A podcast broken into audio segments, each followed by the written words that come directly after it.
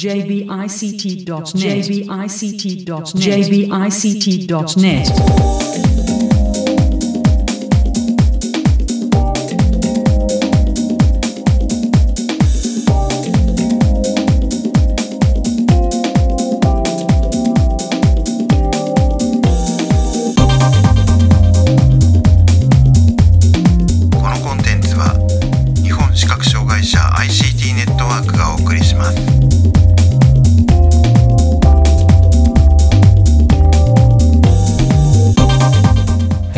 日本視覚障害者 ICT ネットワークがお送りするサイトワールド2018特集え今回は FQ ジャパン株式会社へのインタビューの模様をお送りしますえ今回お送りするのは私中根と意識です。高橋です。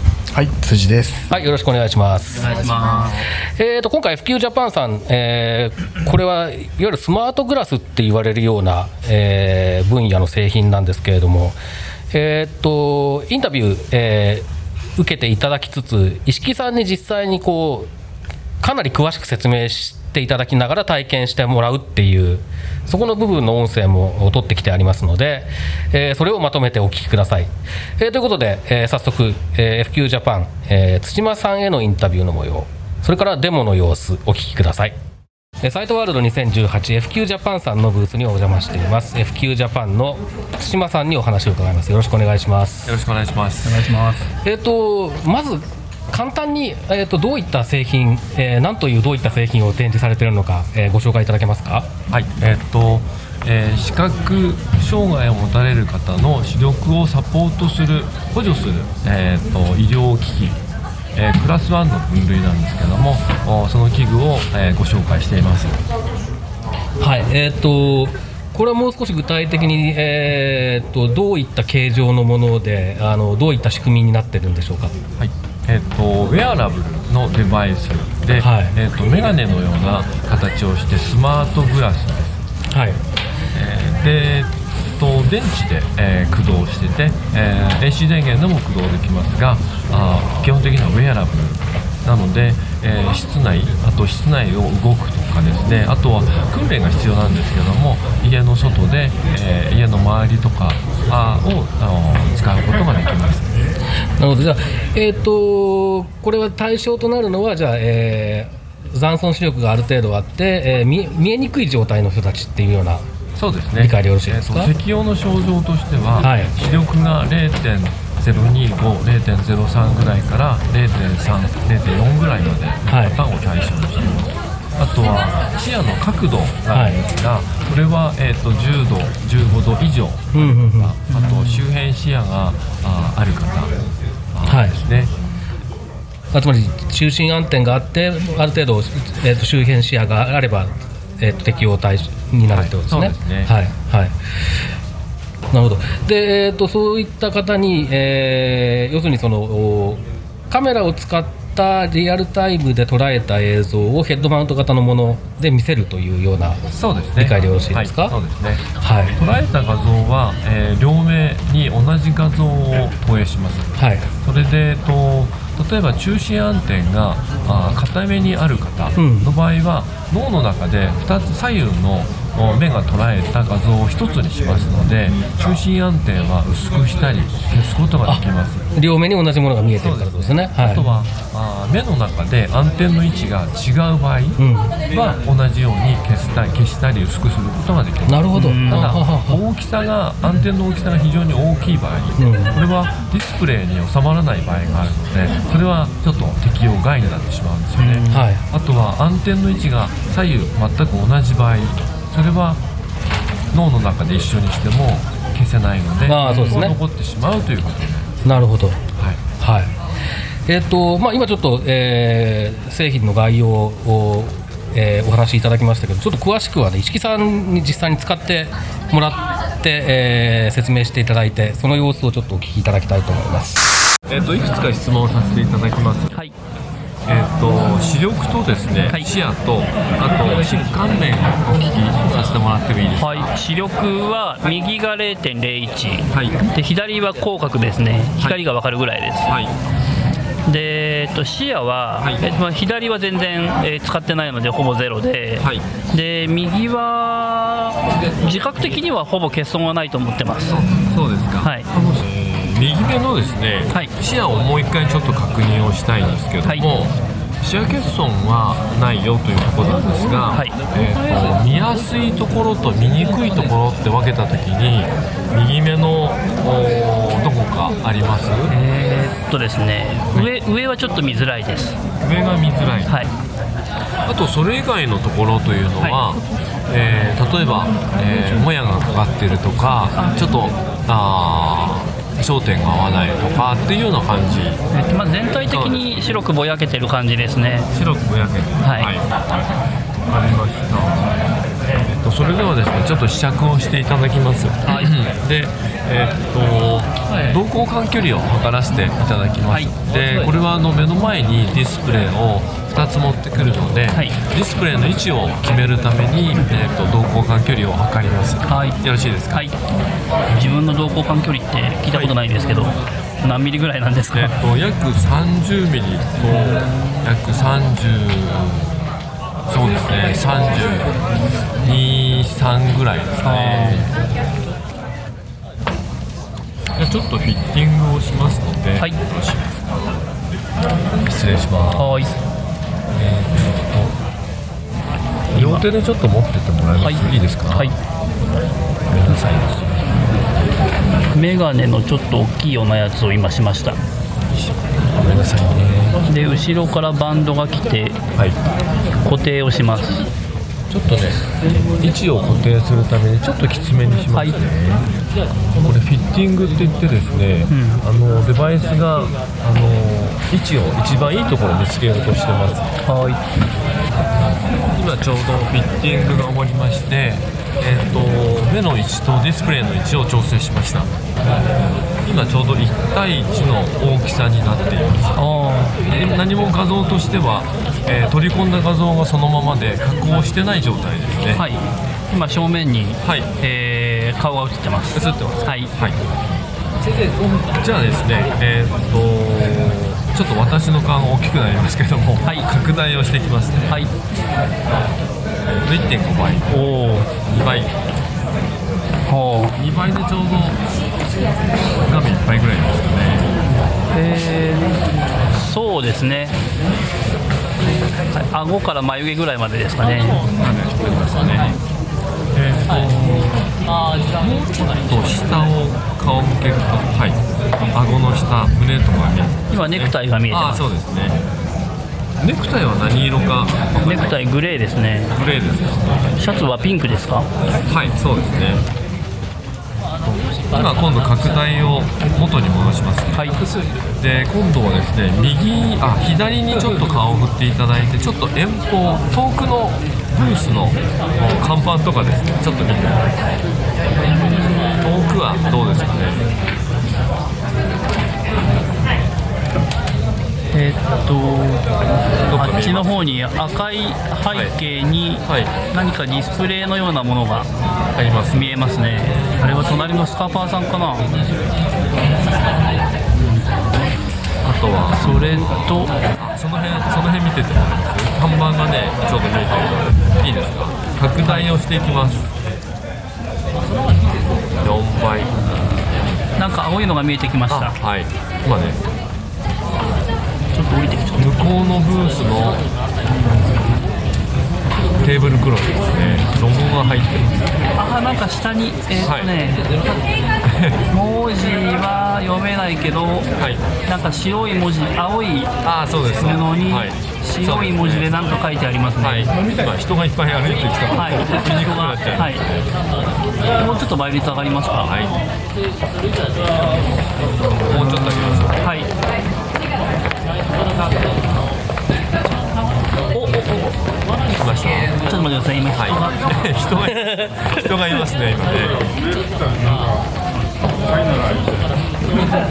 すげえ。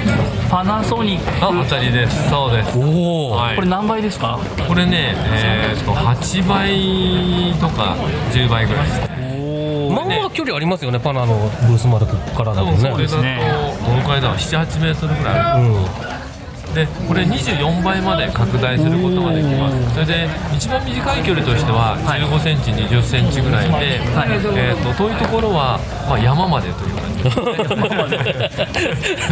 す24倍だと例えば、えー、と窓から見るとですね隣のビルの壁面のですねタイルの目地が見える。おおえあとは駅のお看板ですかね。駅名が書いてある。あれはまあ78メートルぐらいですけどもそれを、あのーこれヘッドマウントのデバイスなので、うんうん。両手フリーで見ることができる、ー、そうですね。例えば iPad の拡大器だと両手塞がっちゃいますけど、うん。これはウェアラブルのあの特徴ですね、うんえー、と今当倍に戻しました。はい。はい。で、えー、とテーブルのところにですね、はい。えー、と白いパネル、まあ、板を置いて文字が書いてあるんですけどもはい。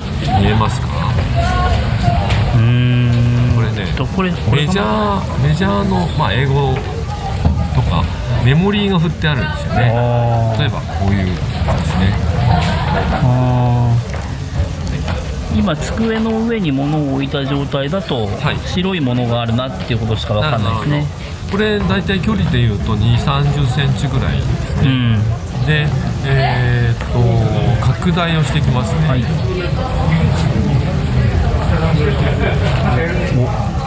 見えてきました。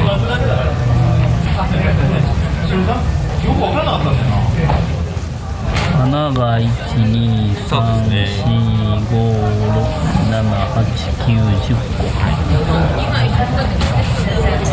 で下にメモリーが書いてありそうな気がするけどそうですねそれは今の場合だとまだ読めないですね。えっとねもうちょっと下を顔をちょっと下向けるとメモリーが出てきます。もうちょっと下。そうそうそう。うーん。10かな。はいそうですね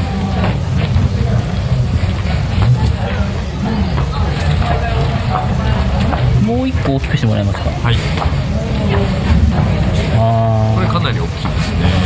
ーまだまだはっきりしないなもうちょっと大きくします今度はコントラストをきつくしましょうか。エッジがきつくなります。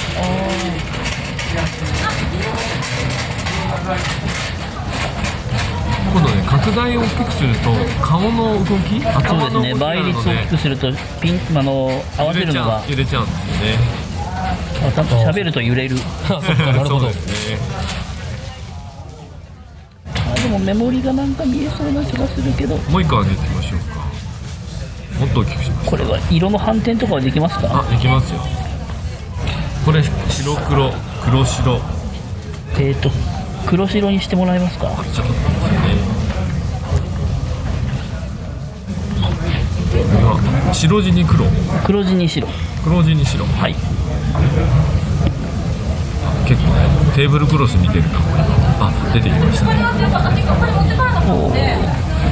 でアルファベット。ですね。数字が出てきました。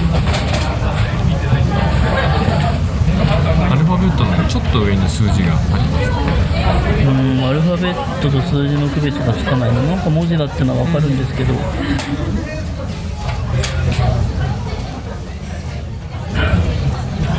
基本的にこれあの色の反転として、はい。えー白黒黒白あと黄色とブルーブルーと黄色あとグレースケールというのがあるああなるほどなるほど。なあのーお使う人の一番見やすい色とかコントラストのところを見ていただければと思いますね、いつも黒地に白なので多分これが一番。これがいいかなこれはコントラストの機能ですね。うん。確かに文字が書いてありそうっていうところまでは分かりました。そうです。あとはですねえっ、と今度は、えーピント合わせるっていう機能があります。はい。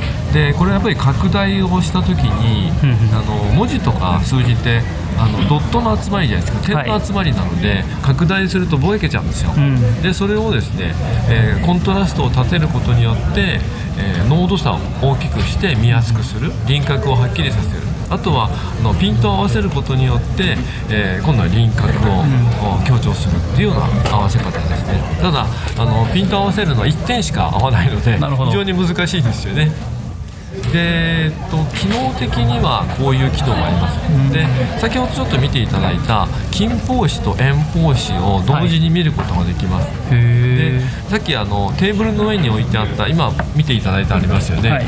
であれは例えばあーレポートとか、ものを書くというところは近方視の世界です、で、えー多分通常だとルーペを使って書いたりしますよね、で今度は逆に頭を上げて例えばちょっと5 6メートル離れたところとか見た時に、えーと今度は遠方視に入ってきますよね、そうすると今度は単眼鏡を使う形になりますよね、はい。そうするとルーペと単眼鏡を使うことで近方視遠方視って使い分けるんですよ、で、えー、とこのデバイスはですね1台で両方できるので、えー、とルーペも遠方あの単眼鏡もいらない。なるほど同時にあのオートフォーカスで近いところも遠いところも焦点を合わせてくれるのでそうすると両手が空くので書くだけでいいと、ルーペも単眼鏡もいらないで書くだけですごく楽になります。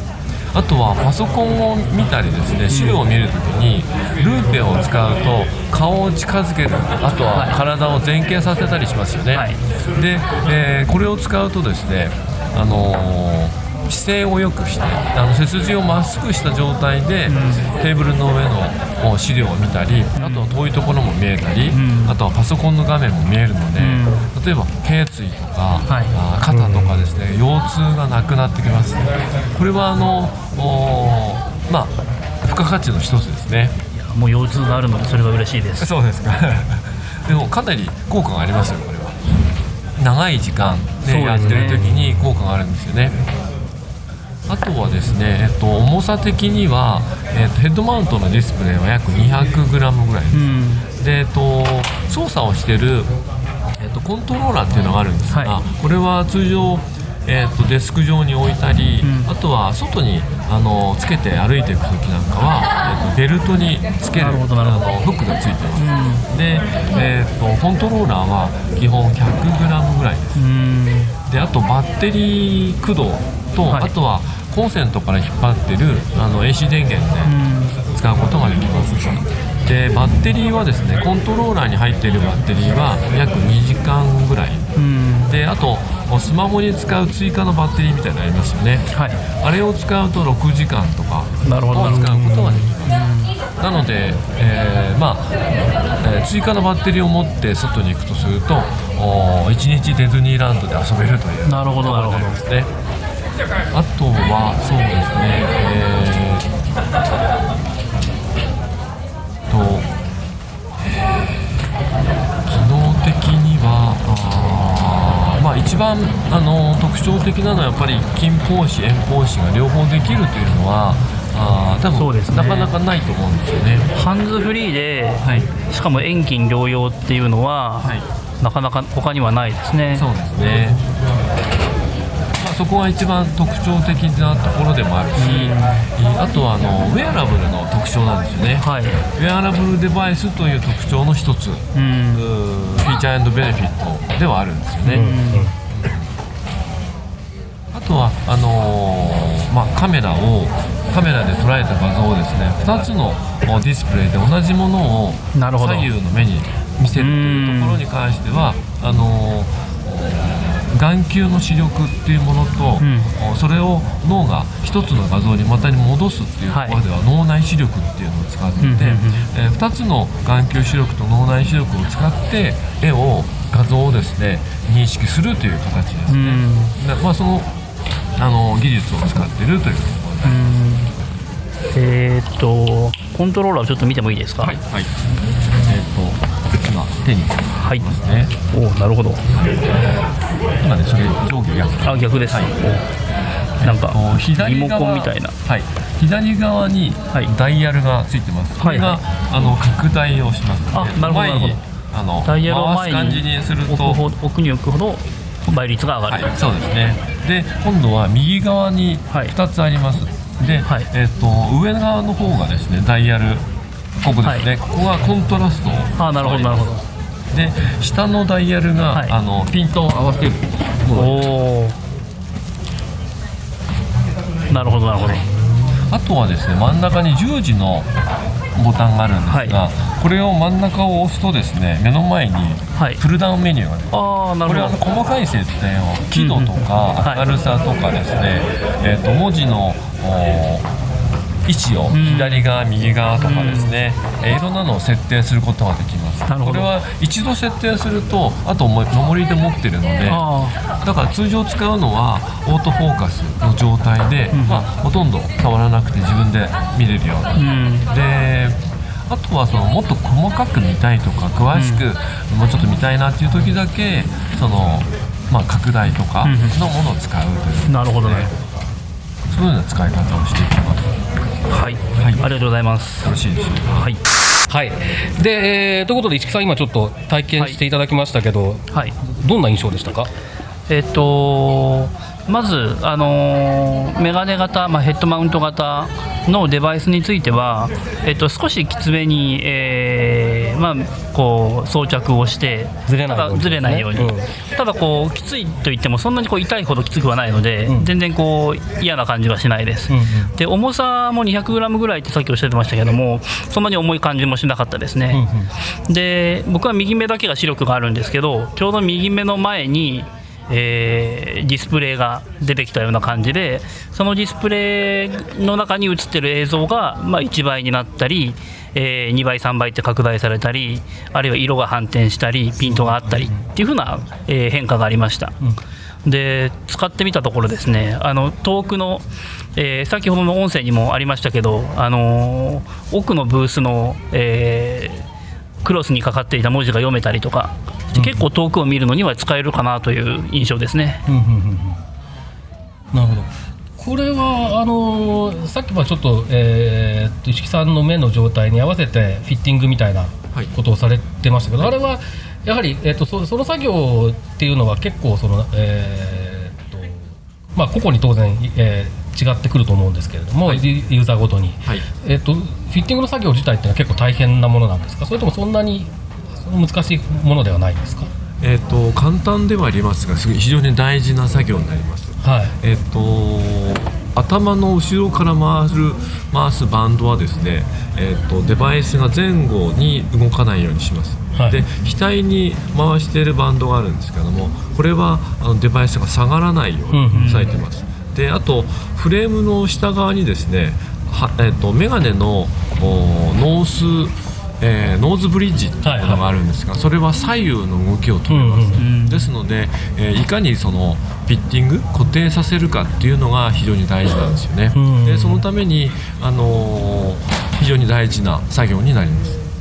なのでそこはその、まあ、見え方の調整とかっていうのはユーザーがそれそつその都度あのある程度やればいいことだとは思うんですけどその装着のところっていうのはじゃあある程度こう慎重に、えー毎回やる必要があるっていうことなんですかね？えっと実際に使い始める方にとっては、はい。一度長さが確定してしまうと、こうまああのそんなに毎回毎回やる必要はなくなるんですよね。はいまあ、こういう試着会の時は皆さん違う、うんあの頭の大きさの方とかいろんな方がいらっしゃるので旅にあの調整をしていきますけども、はい、やっぱり一番大事なポイントの一つ。じ最初にしっかりやって。そうですね。っていうことですね。はい。そうですね、あのー今、多分15分かもうちょっと、多分装着をしっぱなしにしてたんですけど、そんなにこうずれてくる感じもなくて、あのー割と長時間つけてても違和感はないので、あのフィッティングはうまくいったのかなという感じですね。うんうんうんうんこれ画質的にはどれぐらいのものなんですかね？えーとはい。画質的にはですね、えー、とディスプレイがですね、1024×768 画素あります、はい。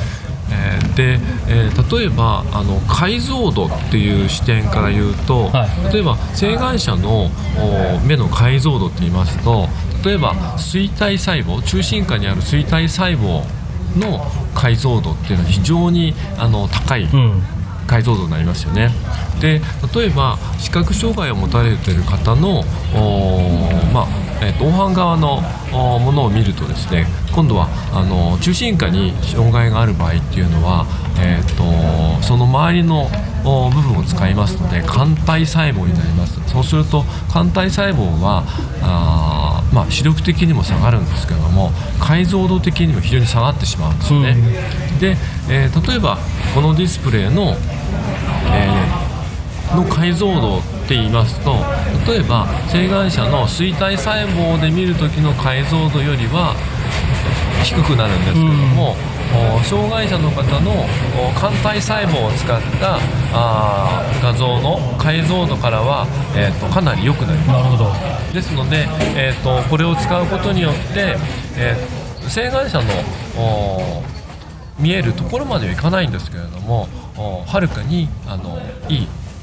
画像を見ていただくことができるので、まあ、そういう意味ではあの視力の補助にはなります。なるほどえーと、今、これは製品としてはもう、えー、入手できる状態になってるんでしょうか？はい、えーと、今年の2018年4月にですね、えー、厚生省から、えー、医療機器のクラス1という分類で許可をいただきました。それで今あの全国的にですね、えーと、ご紹介をしている状態ではあります。なるほど。はい、はい、スポーツをしながらとか、はい。まあの装着っていうのは念頭に置かれているんですか、えーと、スポーツに関しては、えーと、それは、えー、しない方がいいよというアドバイスをしてます。っていうのは、えーと、スポーツの場合に、えー、どこに、えー、どこからいろんなものが飛んでくるかとかぶつかるリスクがありますのでそこまでの視野の広さはないんですよね。で裸眼で見る視野の広さというのはあ上下と左右で160度ぐらいの広い視野があるあるじゃないですか。でもこれに関してはそこまではないので、えー、そういう意味ではあ動きの速いスポーツなんかはちょっと不向きではないでしょう。か、で今流行っているあのラランニングっていうんですか？ジョギングっていうんですか、はい、あんな感じでもちょっと難しいかなって感じ。走るところというのは非常にちょっと難しいところですね、あの転んだ時とかですね、あとはたまたま人にぶつかったっていうところを想定するとやはりリスクが高いのかなと思ってます。うんうんさっきあの装着させてもらった感じだと目の前は割と見えるんですけど足元とかが全然見えないので、うん、段差とか車止めとかがあると思いっきりぶつかりそうな感じ。確かにね、はい。えっと、デザイン的に言うとですね例えばバーチャルリアリティのヘッドマウントって水中メガネ型なんですよ、完全に目の周りを覆ってますよね、うん、でこの e サイトの場合は横とですね下空いてるんですよ、うん、で実はですねこれあの歩行ができるデザインなんですよ。なるほどなるほど。裸眼で見えるその下の部分足元ですね。あうん、あと横っていうのは裸眼で認知できるように光が見れるようになってます。だからそういう意味ではあのー、ヘッドマウントの形状の中では非常に視野が広く取れるようにはなってます。なるほど。とあの今は全然足元見えなかったですけどトレーニングとかをするしたり慣れてきたりするともう少し周りの視野を使えるようになったりするのかもしれないですね。そうですね。ですのであの3つのライフスタイルを想定してて、えーと、ちょうど目の前にデバイスを持ってきた時っていうのは座って物を見たりじっくりするタイプですね、うん、で45度ぐらい上げるとですね今度は裸眼も見えるし e サイトの画像も見える形になります、うん、そうすると例えば、えーと、ミーティングとかあとは授業をしてたりっていう時に裸眼で見たいものと e サイトを通して見たいものとかっていうのができるようになるんですよね、うん、そうするとこの時って近方視と遠方視両方使えるようになるんですで、え目が疲れた場合は今度完全にもう60度70度ぐらい上げるとですねあもう目から外れるので目を休めることができるというところですね、でまあその中で見ると座ってる状態と座っていろいろ周りを見ながらで、えー、例えば家の中を歩くとかですね、うん、いうような時とあとはあ、まあ、ヘルパーの方にあの一緒に同行してもらって外を歩くとかっていう時に完全に上げるとか、うん、あまあ、目を休めるとかっていうような3つのライフスタイルを想定してます。う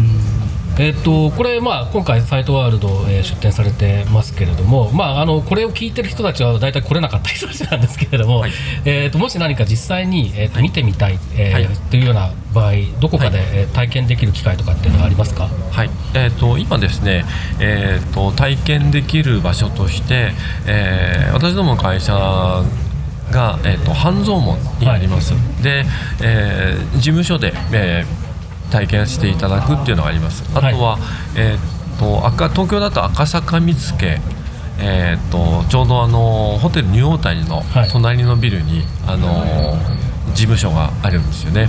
であとは名古屋の鶴舞のところにやはりあの体験できるあの事務所があります。であとは大阪だと梅田に、あの事務所があって、えーと、そこはあのビジネスパートナーのオフィスになっててでそこで体験することができます。はいなのでもしあの来ていただく場合は電話をいただいたりですね私どものウェブサイトに連絡をいただいて、えー、まあ、何日に行きたいんだけどとかですねその辺の日程調整をさせていただいてであの来ていただくのは、まあ、行っていただくのがいいと思います。なるほど、はい、はい、じゃあ、えっと、この、まあ、ポッドキャストの配信ページから、えー、リンクは貼りますので、はい、えー、興味がある方はそちらからといいますかね。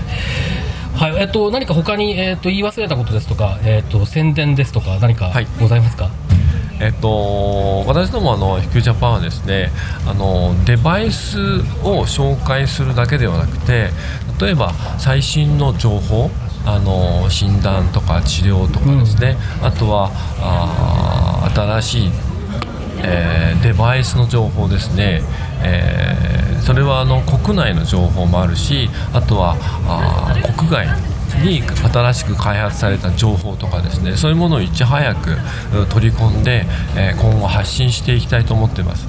まあ、そういう意味ではあ単なるそのデバイスの会社ではなくて情報も眼科に絡む情報とかですね。いろんなもののものを発信していこうかなと、まあ、逆に受信もしたいし発信もしたいなというところですね。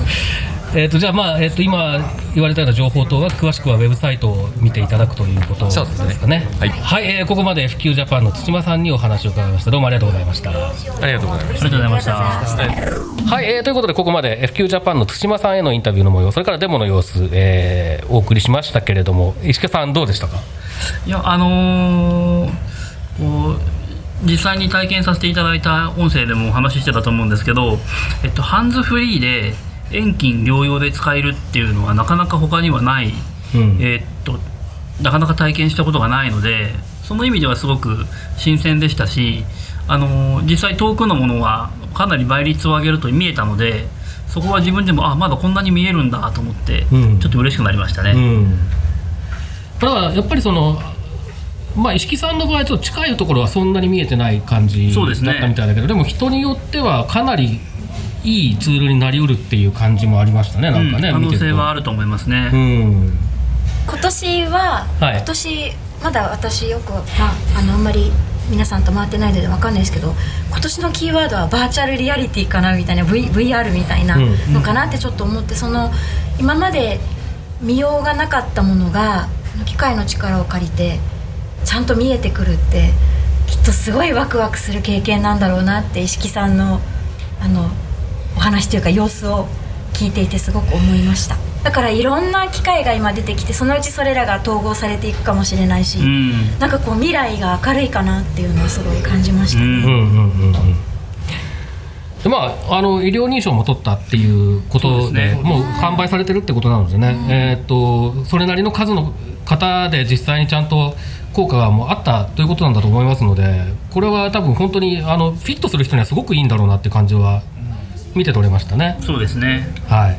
あのご覧になってる時に石木さんあのタイムラグっていうかなんかこうものを見てからななんていうんですかね。こうデバイスでこうものを捉えてから、うん、あの自分の目目で見えるまでのタイムラグっていうかなんかこうあのそういうものってあったりするんですかね？えっ、とまああの基本的にはディスプレイを見ているのでそのディスプレイに映ったものを自分の目で捉えて脳で処理するっていうところの処理の時間はちょっとかかりますね、なので文字っぽいものが見えてるけどなんて書いてあるのか分かんないっていうのは多分そういうことですね。ああなるほど、うん、これまでなかったってあんまりなかった新しい分野かな、まあ、なんかちょっと確かにあのこういう系統のものが増えてきた印象はありますね。そうですね、うん、なんかあの QD レーザーさんとか、はい、まあ、今回の FQ ジャパンさんもそうだし、うん、あとシステムギアビジョンさんのオーキャンもそうだし、うん、なんかこうメガネ型のデバイスでこう見ることをサポートするようなものがいろいろ出てきてますね。そうですね、うんはい、ということで今回は普及ジャパンの e サイトマイグラスについて、えー、インタビューとデモの模様をお送りしました。えー、サイトワールド2018特集また次回です。さようなら。